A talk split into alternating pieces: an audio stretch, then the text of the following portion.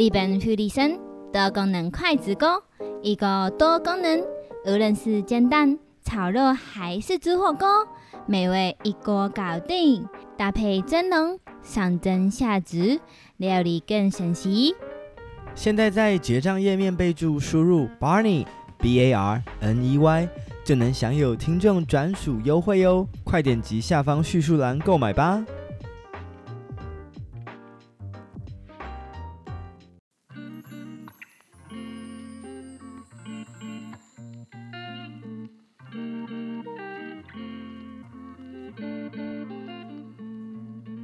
哟，这一次 Barney's Talk 品味 Barney 选的听众访谈系列，那我们终于又来到了第三位的听众访谈。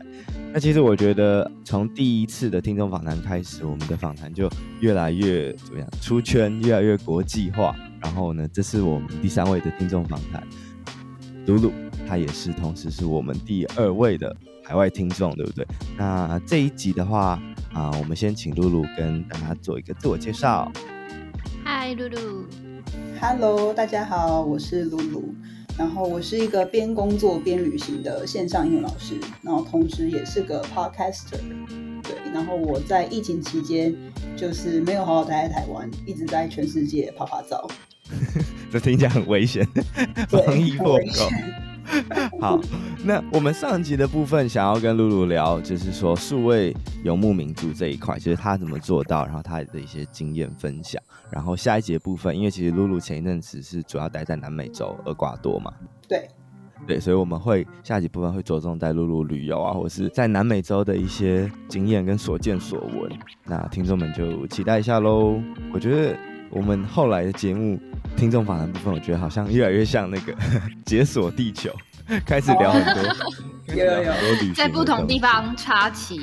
真的。然后那时候我们看到露露来填我们的那个听众访谈的表单的时候，我们就跟他先聊一下。然后他说他在厄瓜多的时候，就哇，这也太酷了吧，就是超冷门的。对，就想说哇，我我们的听众在南美洲哎，那也许下一次，下一次就会有南极大陆，是南极哎，对，我要说南极，对，那时差不知道怎么算。他说没有，我这边都白天呢，我都 OK。我觉得嗯，露露刚刚有提到一下她自己的自我介绍，然后我觉得我可以先跟大家聊一下，说哎，你是怎么开始你的数位游牧民族的第一步，然后你的起心动念是什么？开始去想这件事情，大概回到几年前的事情，大概回到五年前，对，就是那时候还是二十中吧。其实我本来是一个，我是好学生代表，我是从小到大都很会读书考试的那种学生，学霸型的，算是。我觉得就是我会考试，然后会考试的，然后就一路就念都不错的学校。然后毕业之后呢，也是像大家一样，就是向往那种在外商工作啊，然后可能是时尚啊、美妆等等的。那我也如愿以偿，在我研究所毕业之后，到了一间法商工作。那工作了不久后，就发现，天呐，跟我之前想象的真实生活不太一样。工作就是非常忙碌，然后那时候有点身心被榨干，就是那时候工时很长，然后工作压力很大。所以，如果是 long story short 的话，就是到后来我辞职，然后辞职之后呢，就很茫然，就觉得说，哦，那我已经辞掉了我的心目中最理想的工作，那我现在还要做什么？所以我那时候大概进入人生的黑暗期，就是在二十五六岁的时候，大概有好几个月吧，就开始想说，那我要先要做什么？然后就开始出去找别的工作，然后发现啊，天哪，就是其实台湾的薪水好低哦。那我之前都好像在一个就是 bubble 里面，然后因为可能身边的人都。有一份还不错的工作，对，然后那时候我就体认到说，哦，现实好残酷。所以经过几个月后的低潮，然后我就开始一直自我探索，最后是向内追寻吧，就是想说，哎，我到底喜欢做什么？就其实我大学的时候做了还蛮多的志工服务，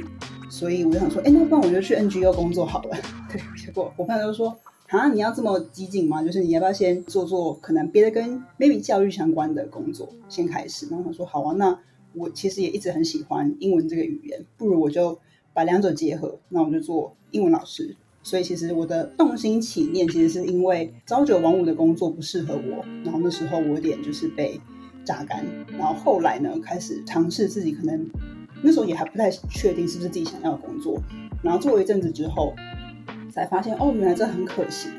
那英文老师的工作刚开始我是先在学校教书，那学校教书教 maybe 也是两三年，后来想说，哎，我想要更自由跟更不受地点限制的生活方式，所以我那时候就某一个可能是两年前的十一月吧，我就在线上申请了一个哦，我想要在线上教书的这个机会，对，然后就申请上了。结果我就开始了我的数位游牧生活，因为那个时候就正式的，我不用真的是人在台湾，我不用人在教室，所以那应该是我的是怎么开始的。所以等于是先在一个人人称羡的外商公司工作，然后后来发现它是一个算是九九六的加班生活嘛？什么是九九六？就 是好吧，这是一个严格上来讲，这好像是一个中国的用语。九九六就是早上九点到晚上九点，然后持续六天，然后。哦还有一种更变态的工时叫零零七，零零七就是是十二点到十二点，然后七天吗？对对对对对对对对对。OK，哇哦，天哪，可能九九六吧，九九六不错，听起来，听起来都不好。所以那个时候本来想象的法商的工作会是什么样子？一开始，其实我有先在那一间法商实习过了，所以我觉得可能实习的。你是一个实习生的角度，跟你是我后来是储备干部的这个责任啊，跟角色不太一样。所以实习的时候，其实我过得蛮 happy 的，而且我实习是在中国做，然后那是电商部门，所以我就看到了中国，你知道高大上，在上海啊，办公室很豪华，然后大家都很时髦，很多免费商品。那是后来成为了储备干部之后，我觉得可能也是我后来想想，如果我没有那么玻璃心，或是我可能。我觉得可能年纪还小，你就不知道说，有时候遇到可能比较是跟人有关的这些冲突或争执，你其实是需要有智慧去应对。可是那时候年纪还小，你就觉得说老娘不干了，对，然后所以就觉得哎，好像有点可惜。可是后来也是蛮多人问我说，你后不后悔你做这个决定？然后，但是我其实到现在我都还是说我不后悔，因为其实至少我很努力的，我尝试，然后我进去工作过。然后我可以说哦，我试过，然后但是这不适合我。嗯嗯，所以你当时是在身心一个备受煎熬的情况下，突然就决定不做了吗？对，因为我的个性就是很冲动。对。OK，所以就是辞职之后就有一段时间是待业。嗯，就是有待业一下下，然后开始找工作。然后找工作的时候，我印象真的还蛮深刻的，因为我后来去，就是比如说你就上104去找工作嘛，然后你跟人资啊讨论你的薪资，然后你就只是。你已经把你期望的薪资可能少 maybe 一万，但是还是比一般人高。但我觉得这合理吧，就是我是这个学校毕业还是什么之类，然后结果人资就用那种很多。你你在熊啥？就是那种脸，然后看着我说：“ Hello. 哦，你你这个薪水要三年的资历才有办法给你哦。”然后我想说：“啊，天哪！就是所以新新闻上说的那个二十二 k、二十八 k 都真的。”哎，可是我比较好奇是，那你那个时候可能对薪资的要求比较高，但是你现在当是位游牧民族之后，他应该跟你那个时候期待薪资落差蛮大的吧？你中间要怎么去调试心情？嗯。其实我那时候我好像就没有把我赚多少钱这件事情先变成我的第一要素。我那时候最在意的点应该是说，我能不能找到一份是我有热情，然后可以一直做下去的工作。因为我就体验到之前在外商工作是我没办法做，我没办法想象我可以做五年、十年、十五年。对，但是我就觉得，如果我有找到一份工作，它是可以让我一直持续做下去，那个比你赚多少更重要，而且。我一直都还蛮相信，我后来啦，后来才体验到说，其实，啊、呃，你做每件事，你要先找到乐趣跟快乐，然后热情，钱其实会随之而来。因为我觉得它就是一个成功或是快乐的附属品，一个副产物，所以就不用这么去在意你到底实际赚多少钱这件事情。我觉得你做的开心，钱自然会进来。这样是不是很佛系？不会，其实我觉得每个人真的找到自己热情的所在，我觉得那个东西是很水到渠成的。对啊，他是需要一直不断的去试误，然后去犯错，才有办法就是找到一个那个比较是属于你的点。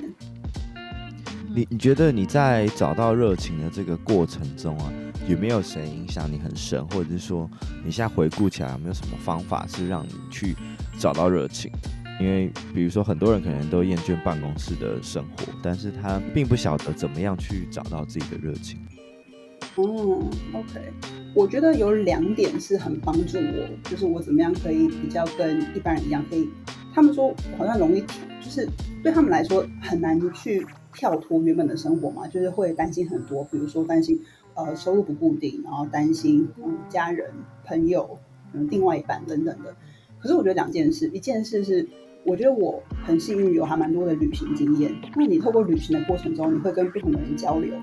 我记得就是在很多次的旅行中，你看到真的是带一百种不同的生活方式，所以你就体验到说，哦，原来并不是上下班打卡，然后买房子、买车子、生小孩，人生里还有很多很多很多可能性，这是一个。然后另外一个是阅读，因为我非常爱看书，然后我从小其实就是一个就小书虫，所以我觉得阅读它其实是一个，你有钱的时候就去旅行，没钱的时候就阅读，所以阅读它就是一个。纸上黄金屋，你知道，然后你就从很多的书中也是看到很多作者他们对于啊、人生啊生活的想法，那么你就从中去有点像是汲取他们的智慧，很像从他们的人生故事中跟他们走了一遭，所以我觉得那也是开启我对生活还蛮多想象的一个点。那我想问露露，那你现在在当这个数位游牧民族，你是怎么挑选你要去的国家？是哎，你之前就想去的才去吗？还是有什么样的条件？嗯，其实我们呃有两点，就是一个是当地的网络一定要搜寻很好，没错，因为搜寻不好就就是无法，你就没办法工作嘛。然后第二个是因为我很喜欢大自然，所以它最好就是可能靠近山。对，靠近自然，所以这是网络和大自然是两个我挑选国家的 top two。那厄瓜多的大自然是什么样的感觉？厄瓜多大自然很猛哎、欸，就是就我怎么形容？就是它的山非常壮丽。台湾的山可能就是比较郁郁苍苍，就是绿色这样的感觉，比较 lush，比较茂嗯茂密。但是厄瓜多的山是那种。它是那种土色，哎，怎么听起来没有很厉害？就是 这种直直苗栗的感觉，火焰山，火焰山就是土色的，哦，对对对，那种感觉。可是它就是是岩石，然后看起来那个山顶很尖，所以厄瓜多的自然就是他们其实也是一个非常非常多山的国家，然后非常多的火山，所以这个地方还蛮酷的。所以它很多火山，然后搭配 hiking 的那个路线，而且它的海拔很高。所以它比较多是属于可能没有什么植被覆盖的山，然后比较是岩石的那种。嗯嗯嗯，沙砾啊，岩石啊，这样子。哦，那是不是要登山的话比较难？嗯，其实也不会耶，你就穿着就登山鞋，然后就去。对了，但是有些地方大家会戴头盔或者是登山杖，你就是怕有碎石啊，然后可能会击中你头部什么之类的，对，就要小心。哦所以你们也会在上面露营吗？哦，我在台湾很多露营，可是后来就觉得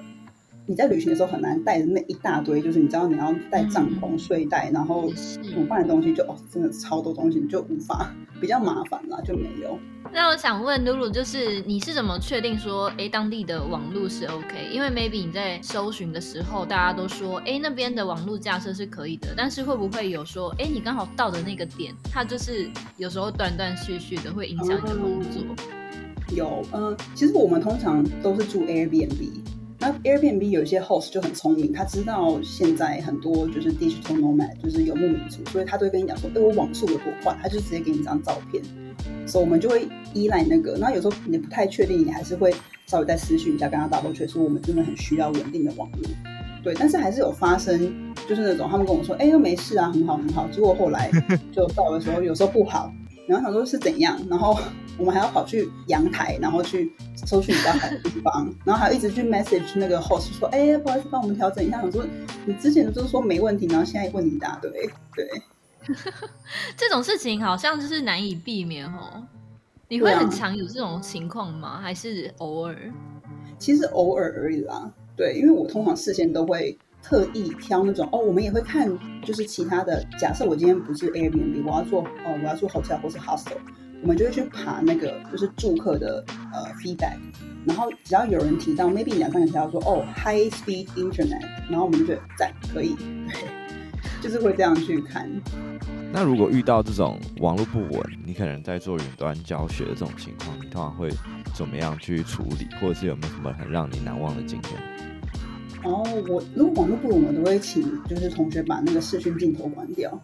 因为你其实没有开视讯就会好很多。对，我们就是声音，就是像我们现在这样声音。然后比较难忘的话，就是我们说在秘鲁吧，那不晓得哦，有一天下就是暴雨，然后就是整个讯号超级差，然后我们就很印象深刻。嗯，那时候我们要跑去顶楼的一个，它有一个有屋檐的露台，然后跑去那边就是稍微靠近一点，呃，那个 router 的部分去寻。对，所以就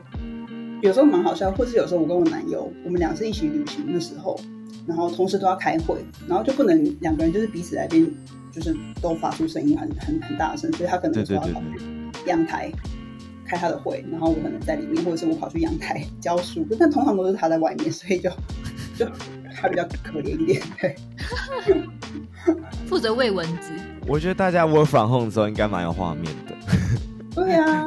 就之前疫情严重的时候，对啊，对，而且他还会哦。像因为其实我上课是要一直需要一直讲话，那他其实就是听，他是呃软体工程师，他就是听呃会议，所以他就会戴那种 noise cancelling 的耳机，就是降降噪的，防噪。对，然后我在旁边就在那边叭叭叭叭叭，但他其实听不到我在讲什么，他就去参加他的会。有时候我们必须要共处一室，就会用这种方式。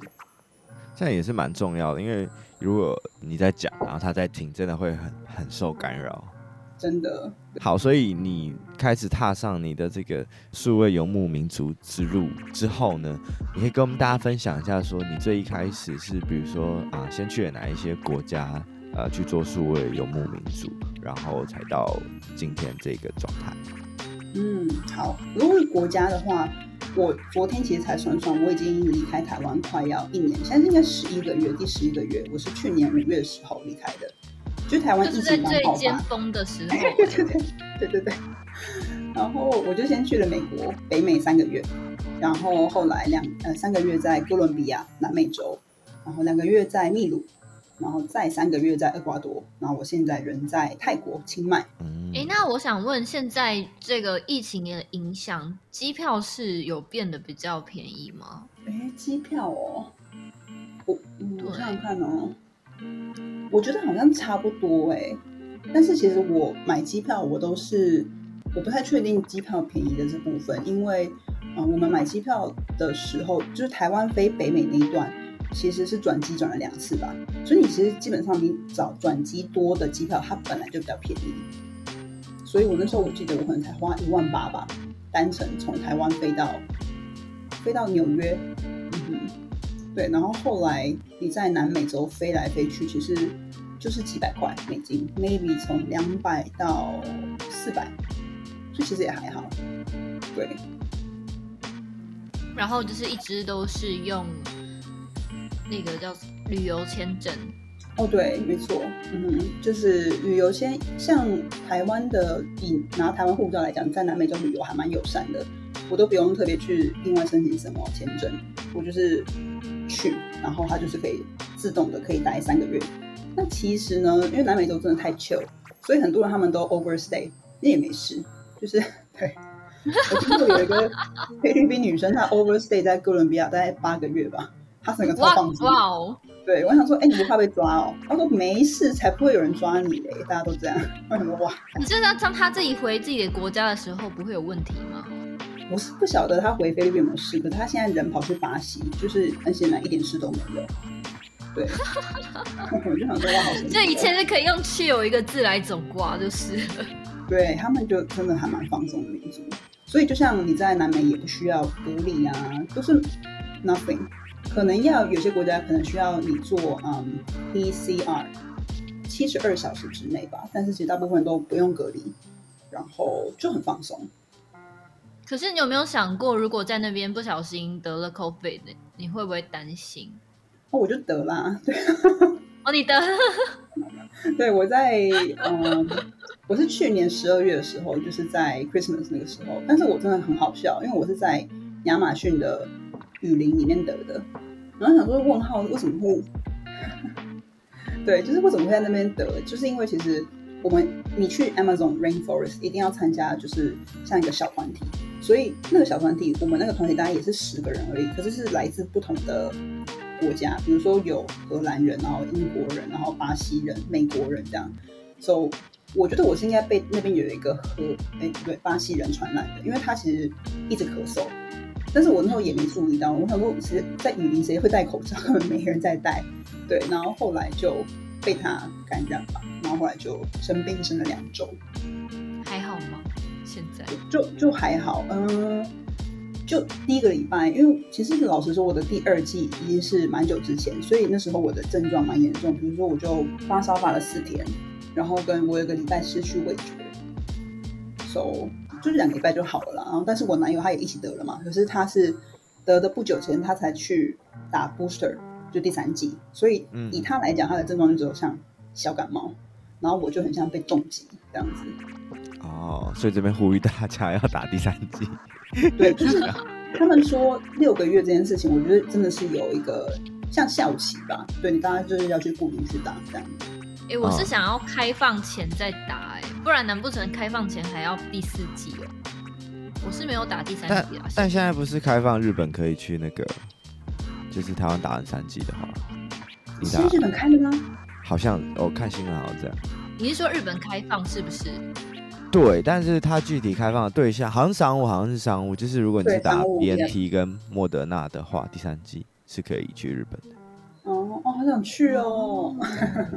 好，那我们回到你游牧的人生里面，嗯，那从学校老师到就是开始游牧之旅这一块，你觉得中间有没有啊、比如说、受到什么样的压力，或者是你觉得路上的家人或朋友给你的一些支持，是可以跟大家去分享的？就是如果听众朋友也有一些人开始考虑去转变他的工作形态的话，你自己的经验？嗯，我觉得我一路上。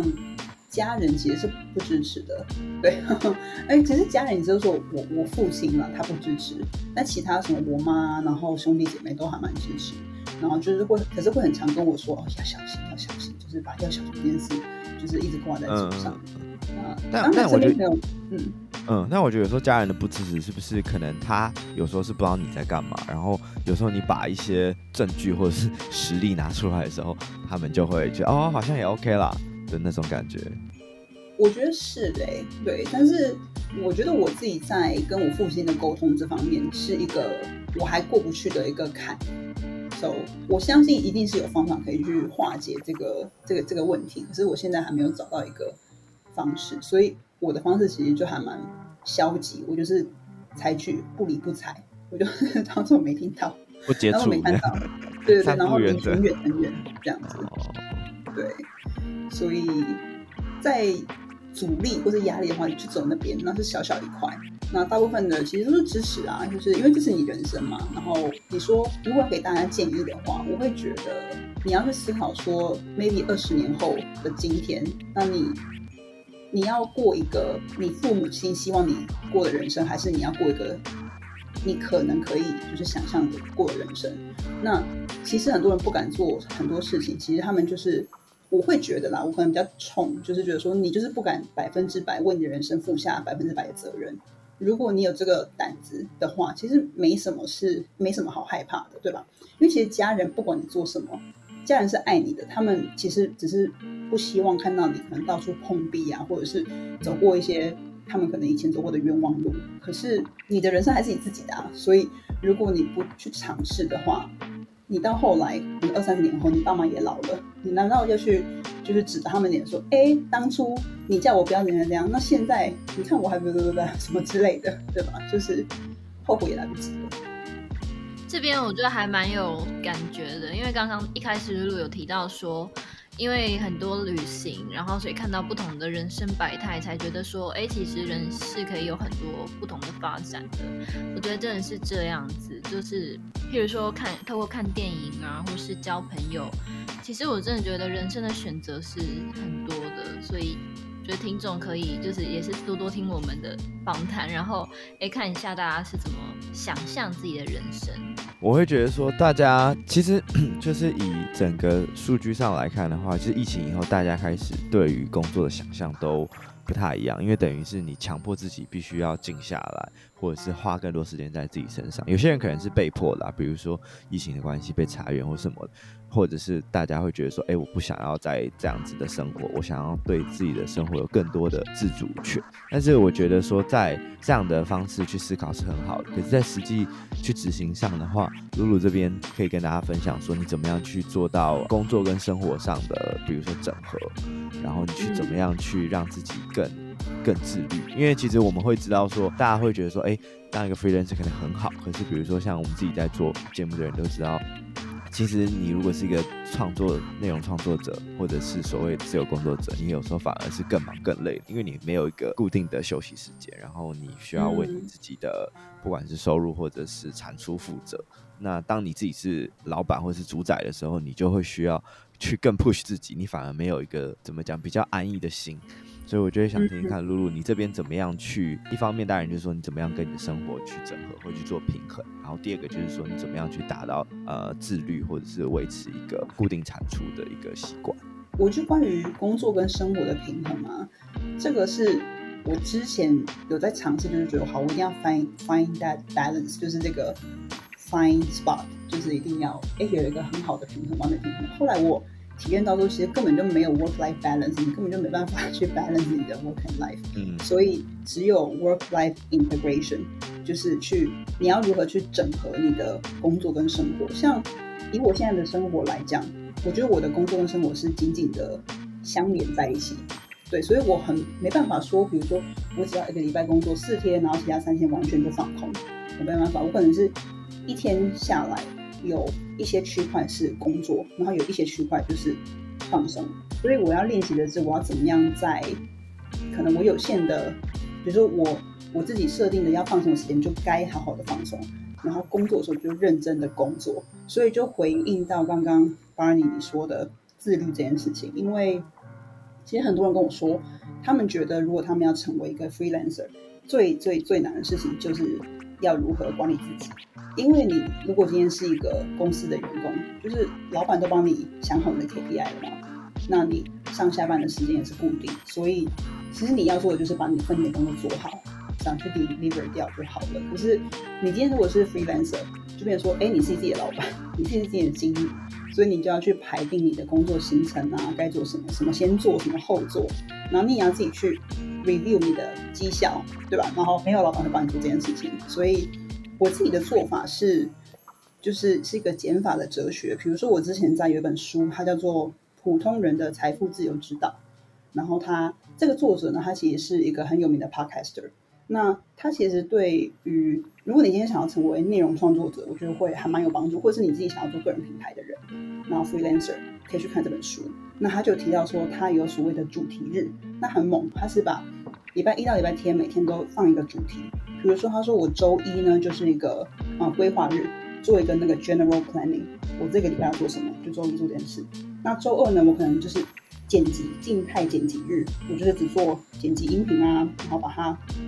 可能事前先放在那个就是要上的主机上，这样。然后可能周三是一个 social media 社群媒体日，那他就把所有他可能要放在嗯 maybe Twitter，然后 Instagram 跟 Facebook 的东西素材都在那天准备好。所以你每天就是知道说，哎，那天的主题是什么，我就专心做那件事情。我觉得这还蛮帮助我的，你就不会觉得说，嗯嗯，我记得那个什么左边茶水间，他好像也有分享这个，他自己的做法好像也是这样子。对对对，没错。嗯，那，我是从呃瓦基的阅读前哨站知道这本书，对对对对对。然后后来我就觉得哇，天哪，太迷人，我就跑去呃读这本书。对，然后对啊，所以我就觉得。主题日这件事情会让，因为人其实我们是需要，它也像是帮你潜意识建立一个习惯，你以后就不用想，你就知道说哦，每个礼拜一我该做什么事，礼拜二该做什么事情，然后每个礼拜一定要有一天或两天你就是休息，像他是六日都休息，maybe 我的话，我就是可能是一日之类，日一啦，日一，对，所以每个人就可以找到你自己不同的节奏，这样子。嗯，等于是说你在公司的时候，可能就是组织或者是公司会帮你安排好嘛。比如说你礼拜一就是要产出什么东西，然后你可能礼拜二就要开个例会或什么。但是你变成 freelancer 的时候，你可以把这个东西的仪式感就是内化，就是规定说，哎、嗯，我现在有什么样的事项，然后我去做不同的安排，可能依照调性啊或先后顺序。然后也可以安排自己的休息的一个区块这样子。对，因为我刚刚说到减法，我想要补充一下，就是。嗯比如说，我现在做法是一天二十四小时嘛，好，扣掉八小时要睡觉或九小时，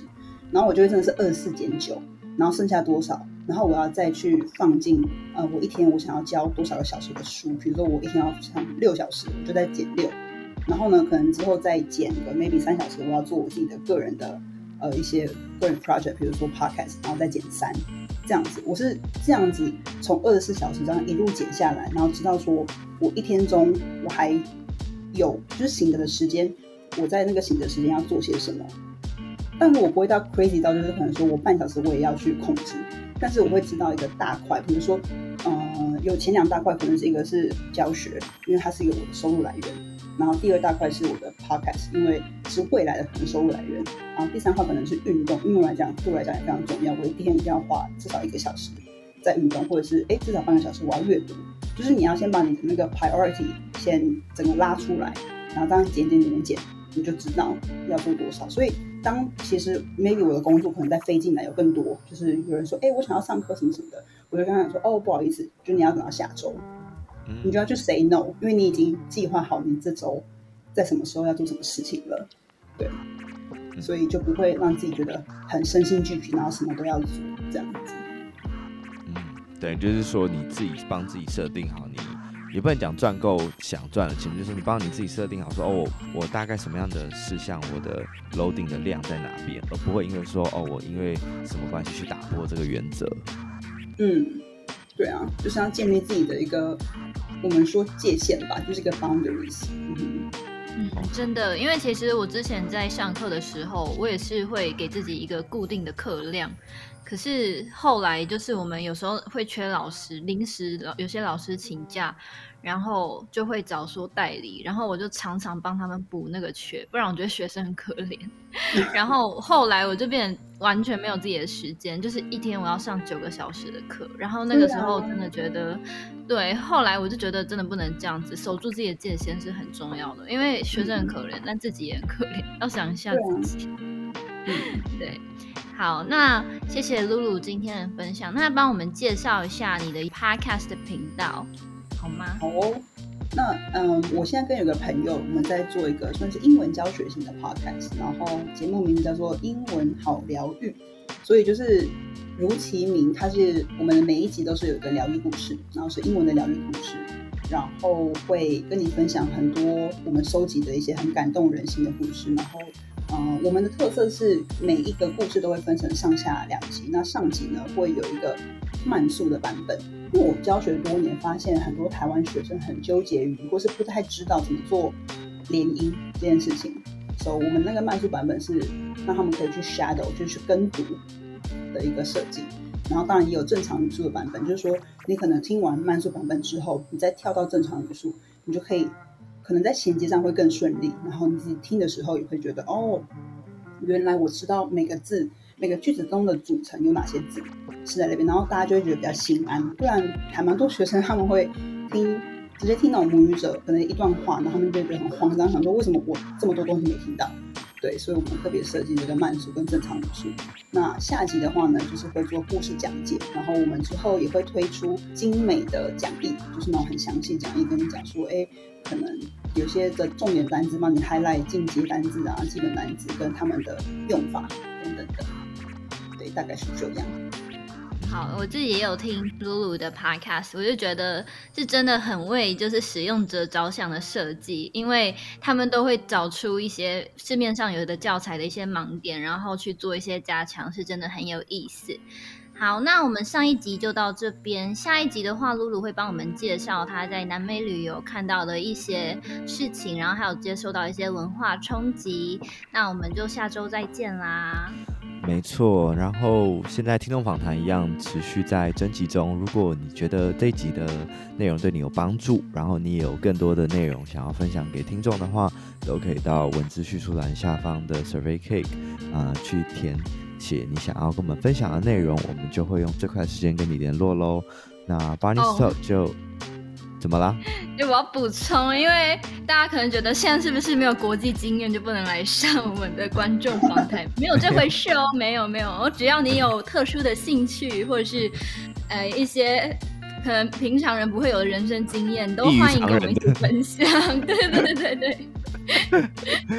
好了，那我们就下周见喽！谢谢露露，谢谢，谢谢，拜拜。拜拜。